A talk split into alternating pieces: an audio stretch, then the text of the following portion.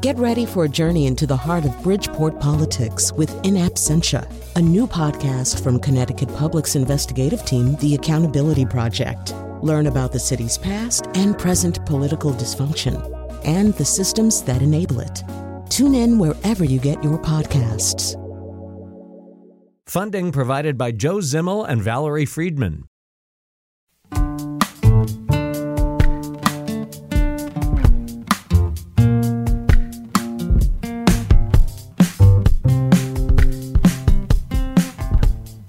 This is Where We Live on Connecticut Public Radio. I'm Lucy Nalpathanchil.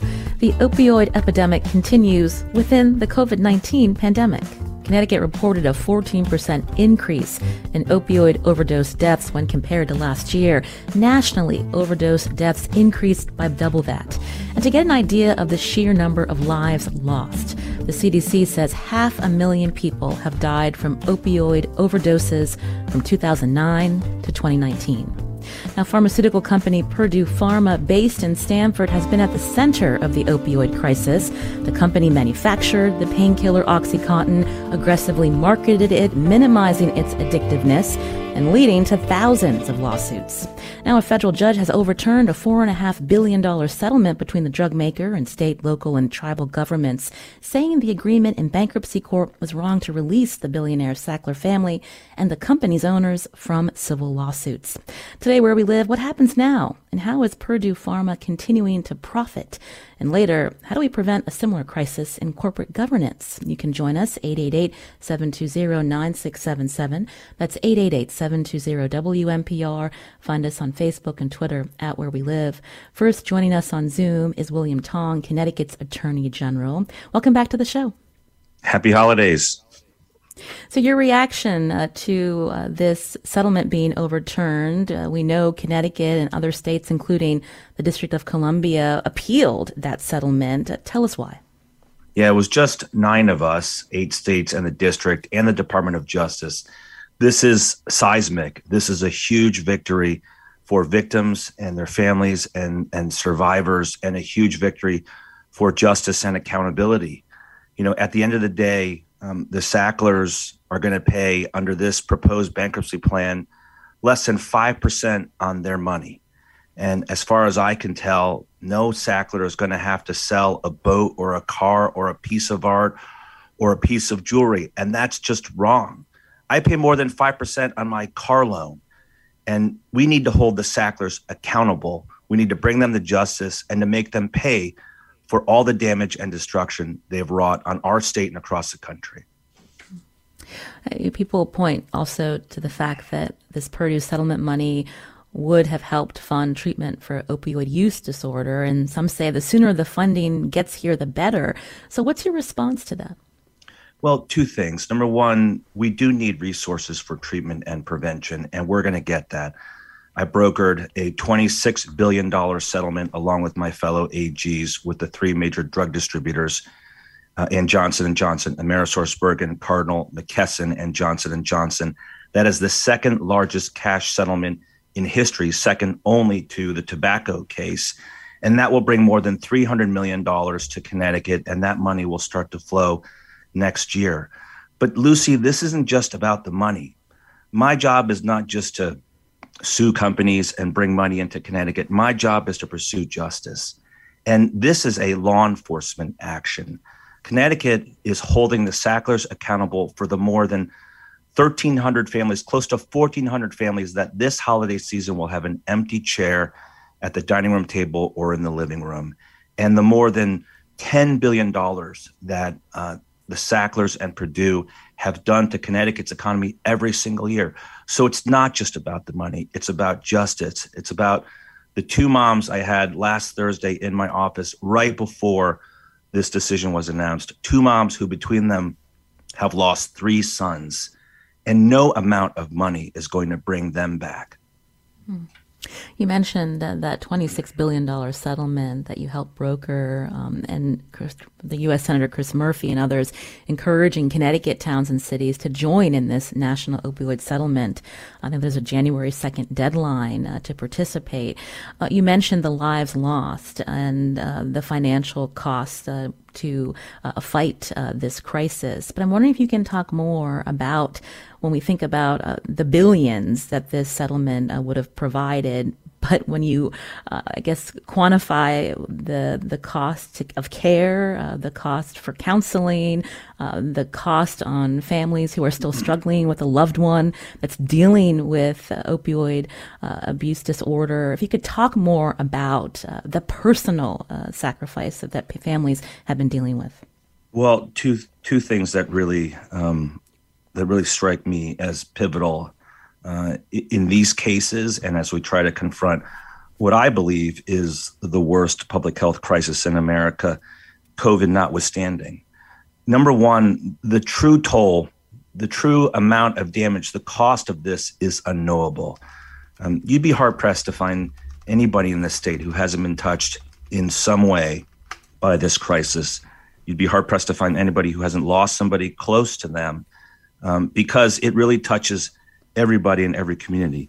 The second thing is I have spent a lot of time with victims, survivors, and their families, and I hear extraordinary stories of triumph of people who are prescribed way too much medication when they were kids, when they were teenagers for an accident or an injury, and then they fall into addiction and they go to hell and back, and they're in recovery, and they're doing great, and they've overcome tremendous challenges. But as I've talked to so many victims and people in recovery, you also understand that this is a lifetime walk that we need to take with them, a lifetime challenge, a lifetime burden and struggle, and not everybody's going to make it.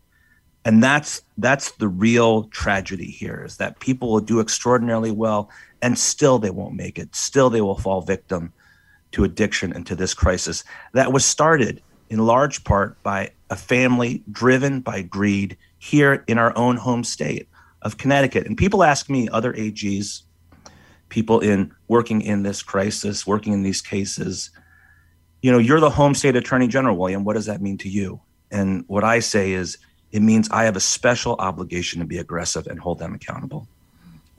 You're hearing William Tong, Connecticut's Attorney General, here on Where We Live as we talk about Purdue Pharma.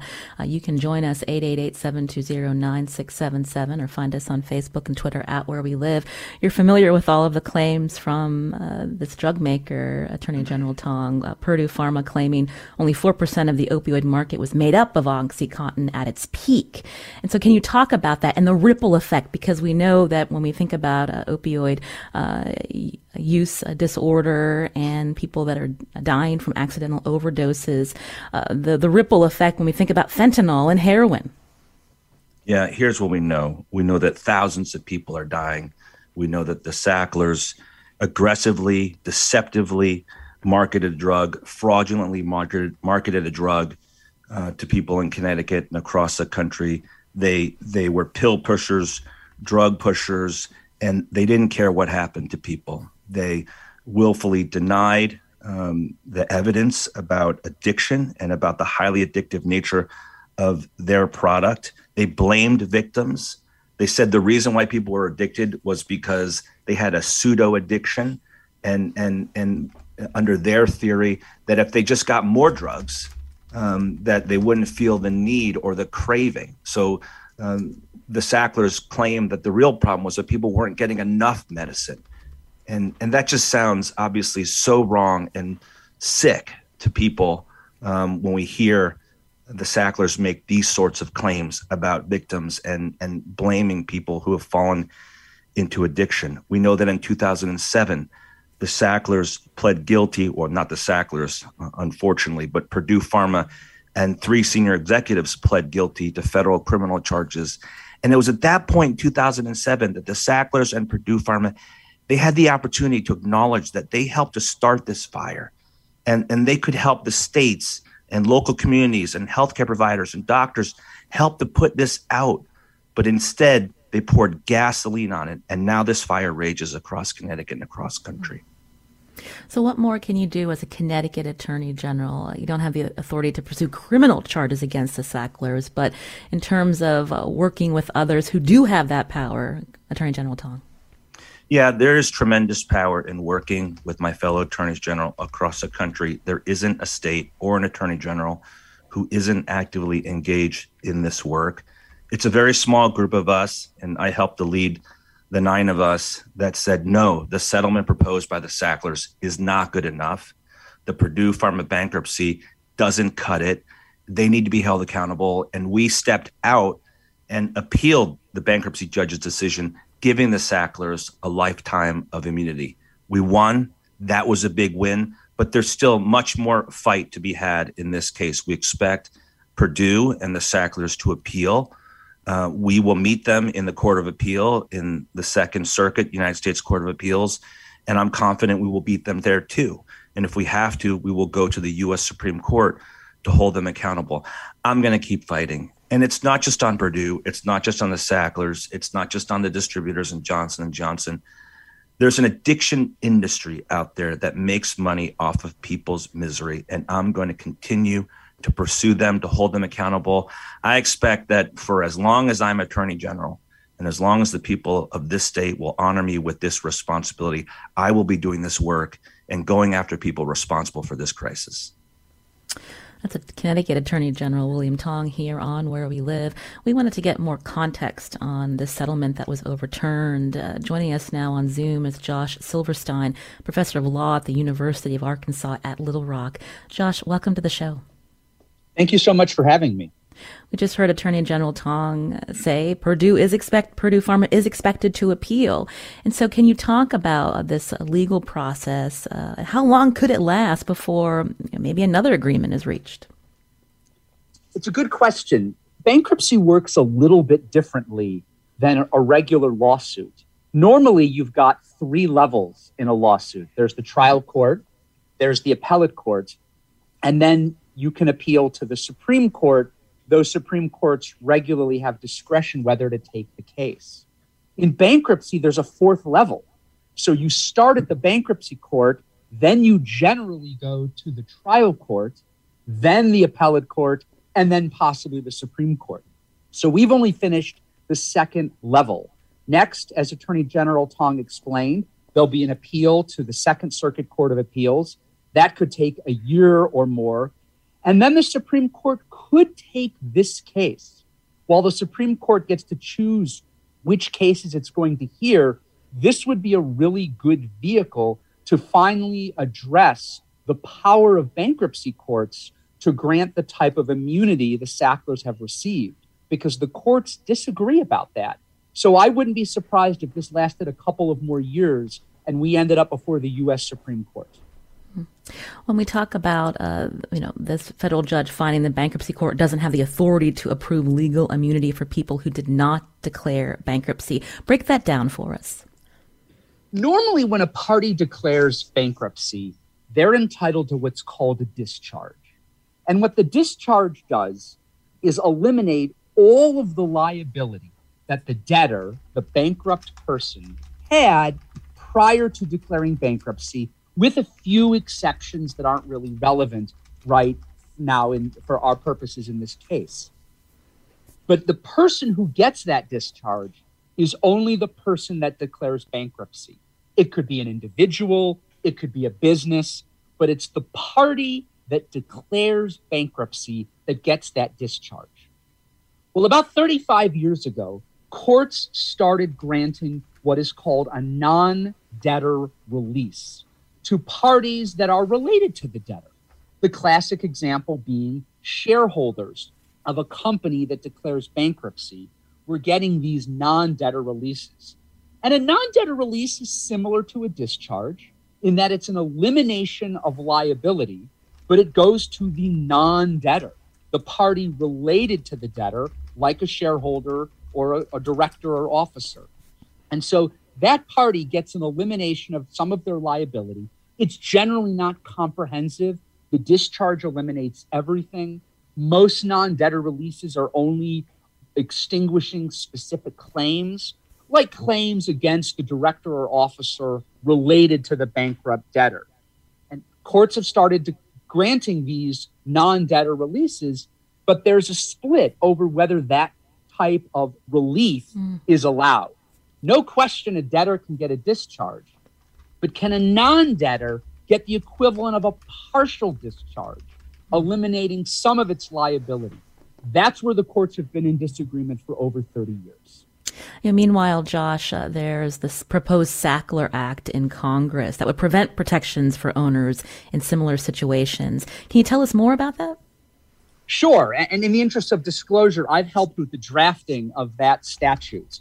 The Sackler Act would essentially ban non-debtor releases, and it would also ban some other types of orders that bankruptcy courts have issued over the last 30 years that are not as extensive as non-debtor releases, but grant similar types of relief. And so basically the Sackler Act would simply ban non-debtor releases. And since the bankruptcy code is a statute, it can be amended like any other statute. And if the Sackler Act passes, that would moot the issue in terms of the authority of bankruptcy courts to grant non-debtor releases. They would be barred going forward. But it probably wouldn't impact the Sackler case because generally statutes only apply moving forward. They don't apply backward-looking or retroactively.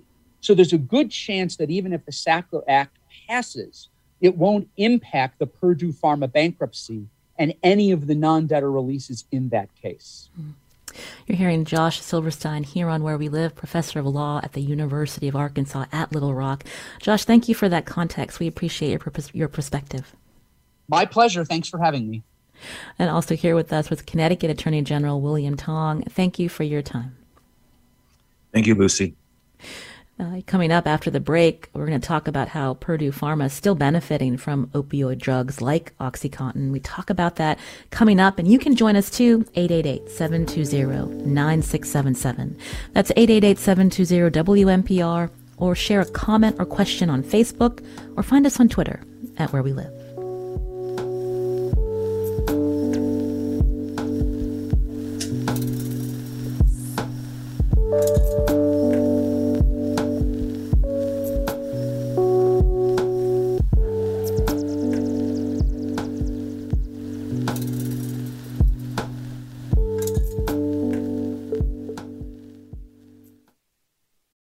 Support for this podcast comes from Hartford Healthcare.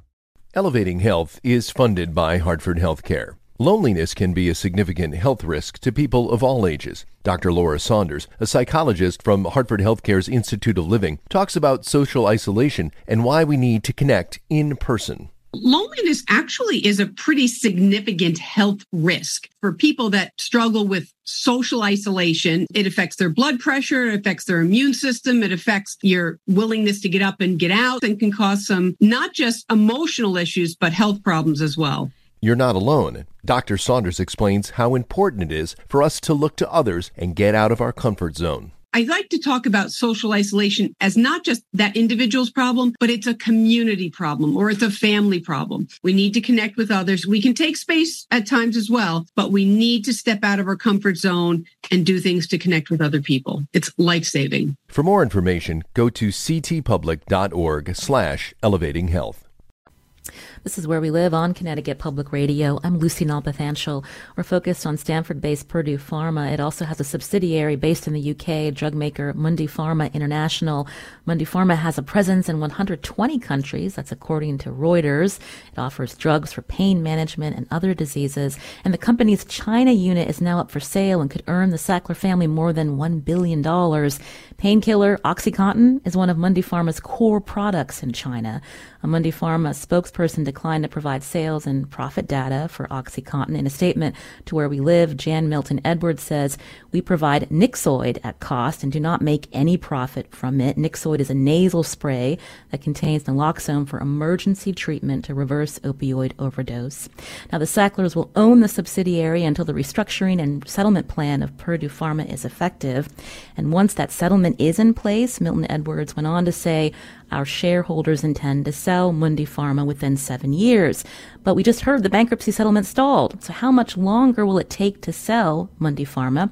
Joining us now is Stephen Woods. He's an acute care nurse practitioner in Boston, a visiting researcher at Harvard Law School. And he's here to talk more about the Sackler's ongoing sales of opioids in overseas markets. Steve Woods, thank you for joining us. Thank you, Lisa, for having me. It's a pleasure to be on today. Now, we're talking about OxyContin and the Sacklers, but before that, they sold a pill dubbed Mother's Little Helper. Tell us about that. Yeah, so, the Sackler family, Arthur, Mortimer, and Raymond Sackler, they were, three Jewish immigrants. They came from Poland. They were came from a fairly poor family. All of them went to medical school. All of them went on to psychiatry. But they did do some wonderful things during their time as practitioners. But Arthur, really, kind of left, as a practitioner and started focusing more on advertising. And he was really the first to come up with direct advertising to physicians. And one of the first drugs that, he was involved with was a drug called diazepam or Valium. And this drug was marketed directly to both providers, but also to housewives who were feeling stressors of, being home, having, many responsibilities as a housewife. And so Valium was kind of that quote unquote glass of Chardonnay at the end of the day. And sales of that drug rocketed because of his involvement. And he took, basically that methodology, which is, really focusing on both provider and consumer, and carried that over to OxyContin, as we know. Mm. When we talk about what Purdue Pharma knew about OxyContin being highly addictive and minimizing that risk when it was aggressively marketed, also Purdue and Mundipharma executives were alerted to concerns surrounding addiction as far back as 1996. There were minutes from a meeting held in Switzerland in May 6th. Mundipharma executives met with a leading Swiss physician. This Dr. Dare is quoted as saying, "OxyContin for back pain is not regarded as suitable indication for opioids in Europe, and this indication is accompanied by a psychological factor which holds a risk for addiction if opioids are used for treatment." Your response to that, Steve? Well, we've long known opioids are addictive, and OxyContin is basically oxycodone, which is an opiate that has been around for decades, and it's just an extended release formulation. It's just the packing. So there's no difference in, the degree of addiction that we're going to see. I think, they didn't have any data to support this. They simply theorized that, an extended release might reduce the degree by which people become addicted. But we've known for centuries that opioids are an addictive agent, and that hasn't changed. And OxyContin, the increasing dosages that were associated with this, delayed release, really, kind of negated any idea that this would be less addictive. I don't think that, we should be fooled that they didn't think this was going to be an addictive agent. We've known, as I mentioned, for centuries that's the case. And if they felt that way, then they should have pursued, academic research to demonstrate that, and they didn't. Instead, they decided to forego that and just make these claims and, heavily marketed that drug with that claim. Again, you're hearing Steve Wood here on Where We Live, a bioethicist and visiting researcher at the Harvard Law School. We read a statement from Mundipharma about the company selling Nixoid, if I'm saying that correct, which contains naloxone, an emergency drug to reverse overdosing. Some would argue, why is this company allowed to sell this drug? And really, what can be done about it, Steve? Yeah, so this, actually Purdue attempted this here in the United States as well. They had something called Project Tango, and their idea was to be, an end-to-end, for the consumer. So they would sell the OxyContin and other pain medications, and then on the back end, they'd be offering buprenorphine and naloxone and other agents to manage, both treatment and overdose. In China, and what Mundipharma is doing is that, this Nixoid, this is not a novel drug. This is naloxone. And naloxone, or, the brand name Narcan, it was patented in 1961. It was always very cheap. It's always been used in the setting of opioid overdose. What these companies are doing are claiming that the delivery system, which is a nasal spray, is something novel. And so initially they were charging, in excess of what it costs to manufacture that drug, which is just pennies. Now they're offering it at cost because they're saying that they're doing this, in response to the opioid overdose, opioid epidemic. But in reality, they're still profiting from their OxyContin sales. So this is just, a really not, what they're stating, which is that they're really, putting some effort and putting some interest in preventing preventing overdose. They're still heavily marketing OxyContin in China.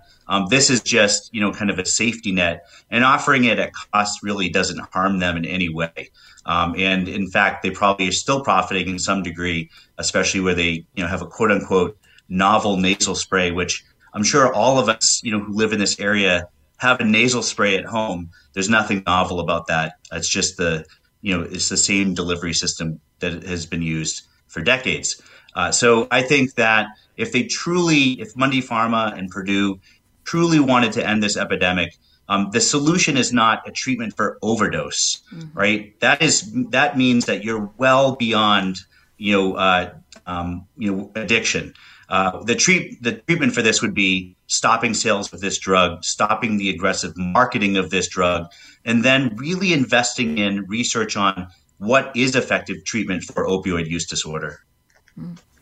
When you talk about stopping the sale of this drug, I remember when we started covering this crisis, several years back, getting an email from a woman who is dealing with pain, chronic pain every day. I'm not sure what her condition was, but feeling that, that her ability to get this painkiller has become harder.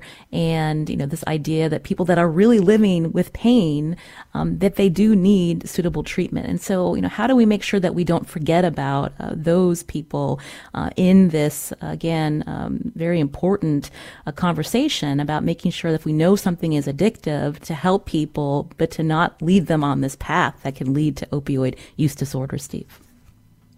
No, that is absolutely true. And I have a strong interest actually in that patient population, especially the palliative care patients who really do require opioids. Opioids are the best analgesic we have. They're the best pain reliever we have.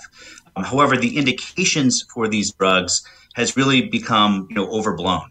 And this all started with, the fifth vital sign of pain. And so that anyone who had any amount of pain was going to receive an opioid. And what we found is that that indication is overblown, and that, there are other safer alternatives for people who have pain that doesn't necessarily require opioid analgesia. And so if we can refocus on the conditions that we consider opioid analgesia, I think that will be of benefit to those patients who are having difficulty finding them. We certainly should be making sure that patients with, cancer pain and patients that need palliative care, that they're the ones that are getting the opioids. We found that there's no indication, for these drugs for chronic back pain, for other chronic conditions that respond better to acetaminophen, to other NSAIDs, and that don't really require opioids. If we refocus as a medical community on identifying that patient population that will be best served with opioids, then I think we can solve that issue. You can join our conversation here on Where We Live, 888-720-9677, or find us on Facebook and Twitter at Where We Live.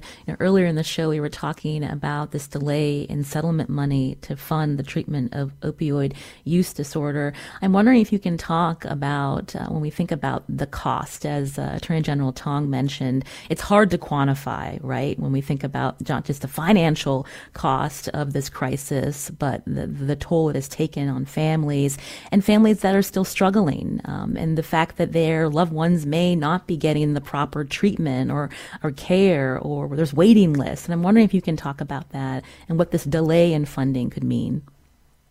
Sure. So the problem I have is that we really don't know what effective treatment for opioid use disorder is. Mm-hmm. So while this money is becoming available, the current treatments that we have simply really aren't working very well.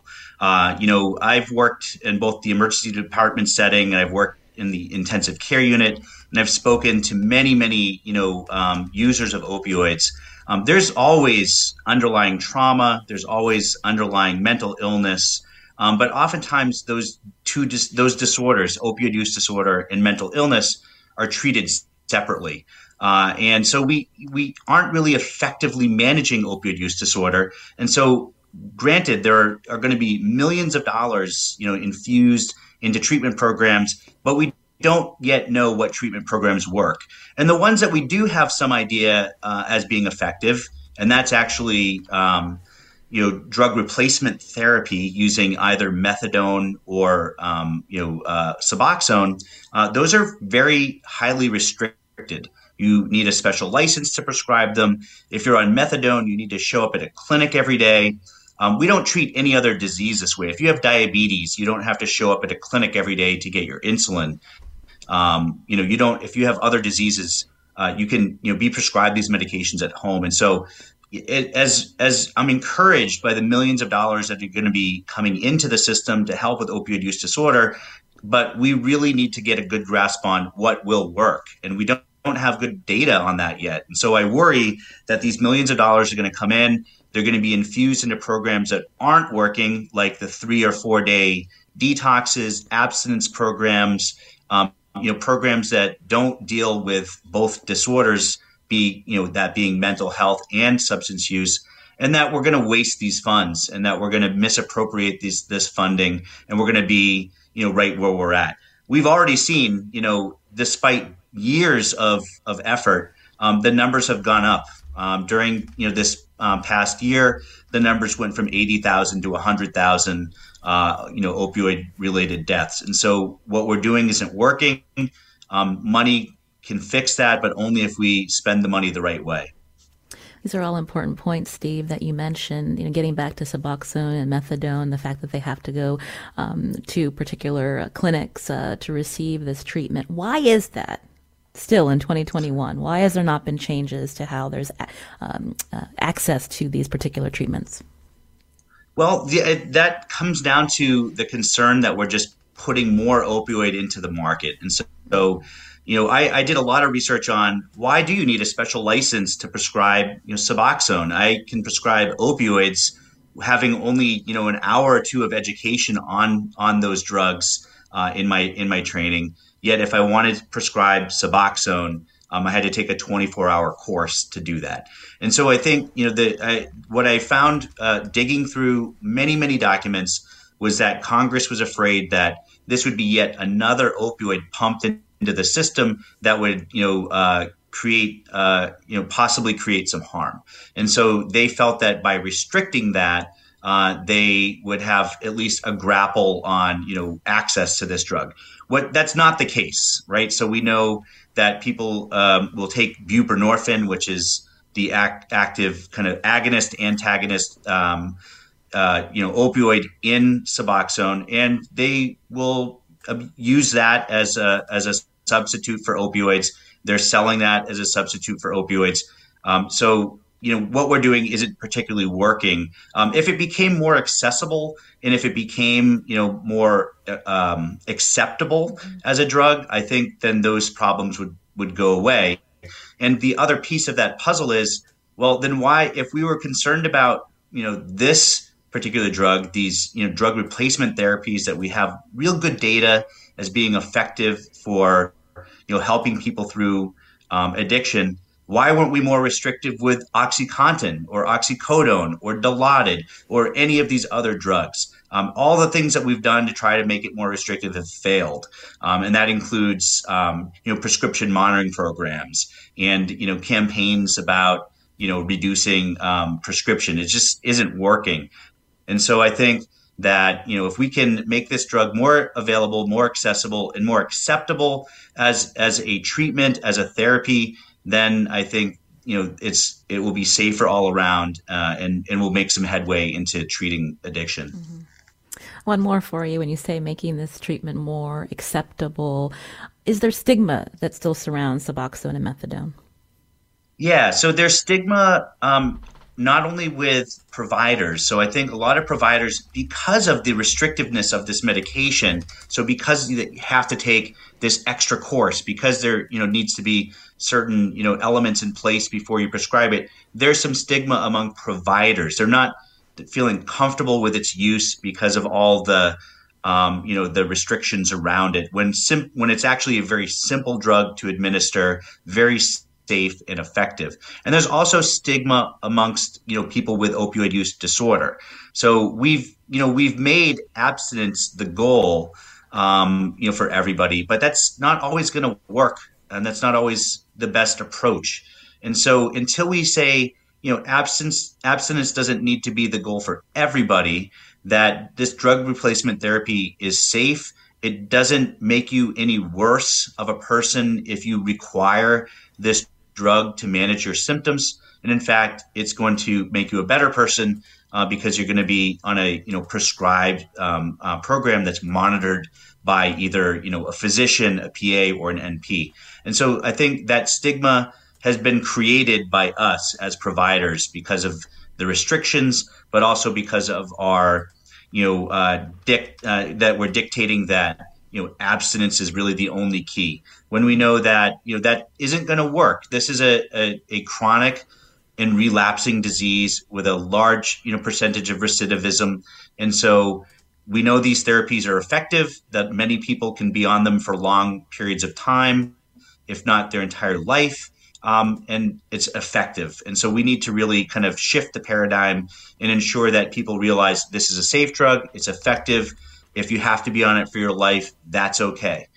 It's going to be the treatment that keeps you, from relapsing into using, fentanyl or heroin or other drugs. You're hearing Steve Wood here on Where We Live, bioethicist and acute care nurse practitioner and a visiting researcher at Harvard Law School.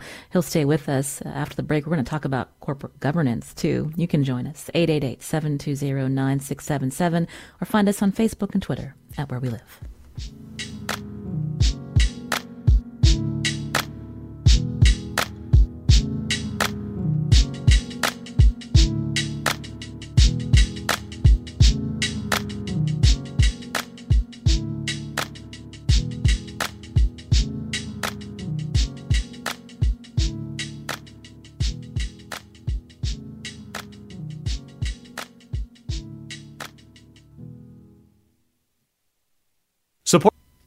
This is Where We Live on Connecticut Public Radio. I'm Lucy Nalpathanchil.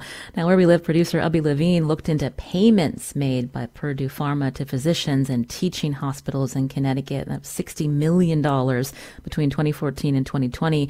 Fewer physicians accepting Purdue money in recent years. That's according to the Open Payments Database by the Centers for Medicare and Medicaid Services. Purdue dollars also went into hedge funds. Sun River Management and Stamford redeemed investments by a private Sackler investment firm last year, partly to disassociate itself from the family. That's according to the Wall Street Journal. And amid the falling out, a website called Judge for Yourselves attempts to absolve the Sacklers from the opioid crisis. A spokesperson for that website did not respond to our request for comment. Now, what role does corporate governance and ethics play in the pharma industry? Joining us now on Zoom is Alexa Dietrich, Research Associate Professor at Wagner College in the Department of Culture and Economy. Alexa, welcome to the show. It's great to be here. And just to be clear, Wagner did not receive funding from Purdue.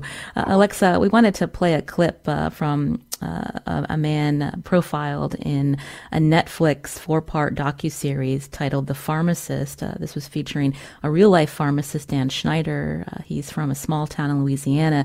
His 22-year-old son was shot dead while attempting to buy crack cocaine in New Orleans. That grief led Schneider to drug dealers, a pill mill doctor, and Purdue Pharma, all in an effort to help save lives. Schneider spoke with Where We Live senior producer Sujata Srinivasan, recalling his efforts to convince Purdue to reduce the addictive effects of OxyContin. Let's just take a listen to this. Another company had actually had a drug that they had an abuse potential with, and when they found out, they added naloxone or NX to the drug. The drug name was Talwin, and they made it Talwin NX. It reduced the abuse potential quite a bit. Of course, their sales went down. But what I did was I told the OxyContin manufacturer, which was a female vice president with Purdue, I said, y'all could add NX to OxyContin. You could call it OxyContin NX. And then if it was chewed or injected, the drug would be nullified. The people wouldn't get as big a high. There wouldn't be as much addiction. And there surely wouldn't be as much death. And she said, well, you know, we've heard that before, and we're looking into doing that. Well, I hate to say it, I don't think they were sincere in that. It took them all the way from 2002 to 2010 before they made an effort to make it less abusable. And even then, they still didn't use or add naloxone to it. And I firmly believe it's because adding naloxone to it would have done what happened to Talwin NX, which means their sales would have went down. They were more interested in sales than saving lives. Alexa Dietrich, respond to what we just heard. And, you know, when we think about corporate governance practices that should have been in place for Dan and apparently others when they wanted to work towards changing this corporate culture at Purdue.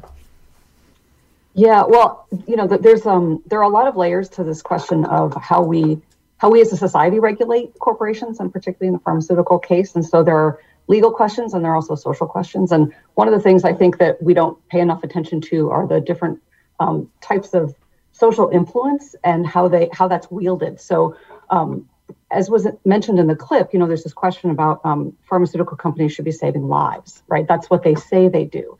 And they get a lot of credit and a lot of leeway because they're not considered a harm industry like other kinds of industries. They're considered to be an industry that does good. And so not only do political entities that may be regulating them or legal entities that have choices about whether or not they prosecute them take that into account, but also we in society are a little bit hesitant to push down too hard on them because we look at them as entities that produce life-saving drugs. And so I think that that's something we don't talk about enough. And there are a lot of different kinds of this influence, both at elite levels and also at lower levels. And sometimes it's influence that's literally cash in hand in some ways, whether through lobbying or other kinds of benefits given to doctors who prescribe.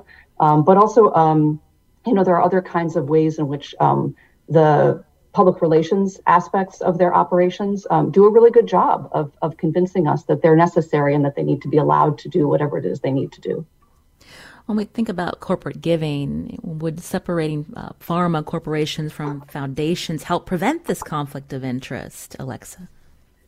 It's a really interesting question. And in the Purdue case specifically, something I think that we'll all have to wait and see what happens is that part of the settlement, which has been being talked about throughout the show, part of that settlement actually specifically targeted their philanthropy. So the settlement stipulated that the Sackler family would lose control of their foundations and also put limitations on the abilities of the family to put its name on certain things like buildings and hospitals, even in their private donations. So it remains to be seen if the settlement comes undone, whether or not that component will also have sort of a second life in whatever comes afterwards.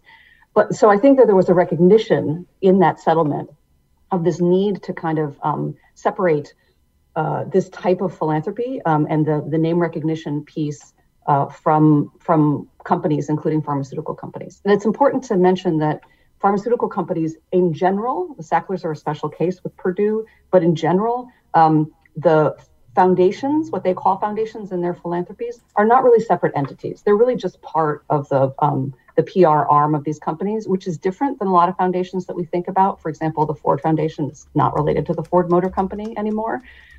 So pharmaceutical companies are a bit of an interesting case in that way that those things are intimately related. And so their donations explicitly focus on areas of interest to their companies, as well as things that are explicitly dedicated to shoring up their reputation. So if there were ways to separate them out and make their governance separate, their decision-making power separate, and in an ideal case, their names or other kinds of associations separate, I do think it would be helpful. There's a question from a caller. Before we get to that, Tony, stay with us. Steve Wood is still here, acute care nurse practitioner, a visiting researcher at Harvard Law School. Steve, related to this conversation with Alexa, I understand you were part of a campaign to get Harvard University to return donations from the Sackler family. Where We Live contact representatives from schools in our state, Yale and University of Connecticut, both of which receive funding from Purdue Pharma. We received an email from UConn that wrote in part, no new funding has been received from the Sacklers. The only current use of funds gifted by the Sacklers in the past is currently being used to keep an employee employed and for some research to continue to its conclusion. We didn't hear back from Yale. How do you respond to that that statement from UConn and other schools when we think about the way the money has been used? Yeah, I think, you know, my involvement was minimal. It was really, you know, student oriented. It was the students at Harvard who really, you know, put that effort forward. But I certainly helped write some letters and participated in this because I think that we do have to be careful about, you know, we were looking, you know, at how providers are utilizing this money and accepting, you know, money and trips and things of that nature for these prescribing purposes. But, you know, when we think about institutions and the amount of funding that they've received, you know, I think there needs to be a bit, I think this is a good, you know, start to provide more transparency to this process. I find it a little hard to believe that these universities, you know, didn't put more thought into these processes. But when you're talking about millions of dollars, it's pretty tempting, you know, to accept those funds, you know, for research purposes, for buildings, for other things. I think that, yeah, the money's been spent. I don't think that, you know, there's any going back.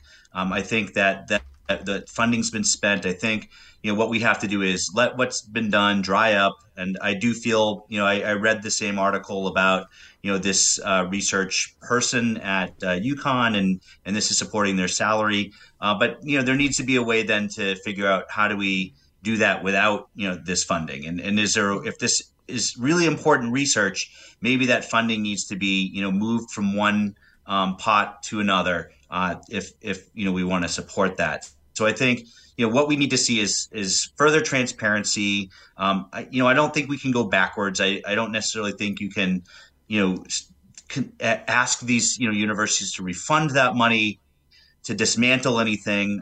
But it is a you know, something for us to think about in the future. And when, you know, universities are accepting these funds, we really need to think about where is it coming from, and is it coming from a source that we feel comfortable with, and being transparent about that.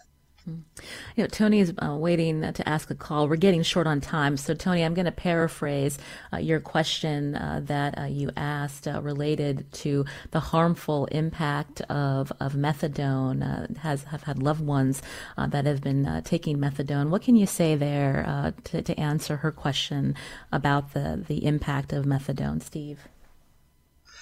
Well, I mean, yeah, there's going to be harm with any medication, right? We see harm with, you know, all of the medications we used, even antihypertensive medications treating blood pressure. We see harm with drugs to treat cholesterol. We see harm with drugs to treat diabetes. It's all in the context of how these meds are used. Now, certainly, you know, people aren't benefiting, you know, from those drugs from a psychological standpoint like we do with opioids. They're not, you know, getting that euphoria from taking, you know, their antihypertensive medications.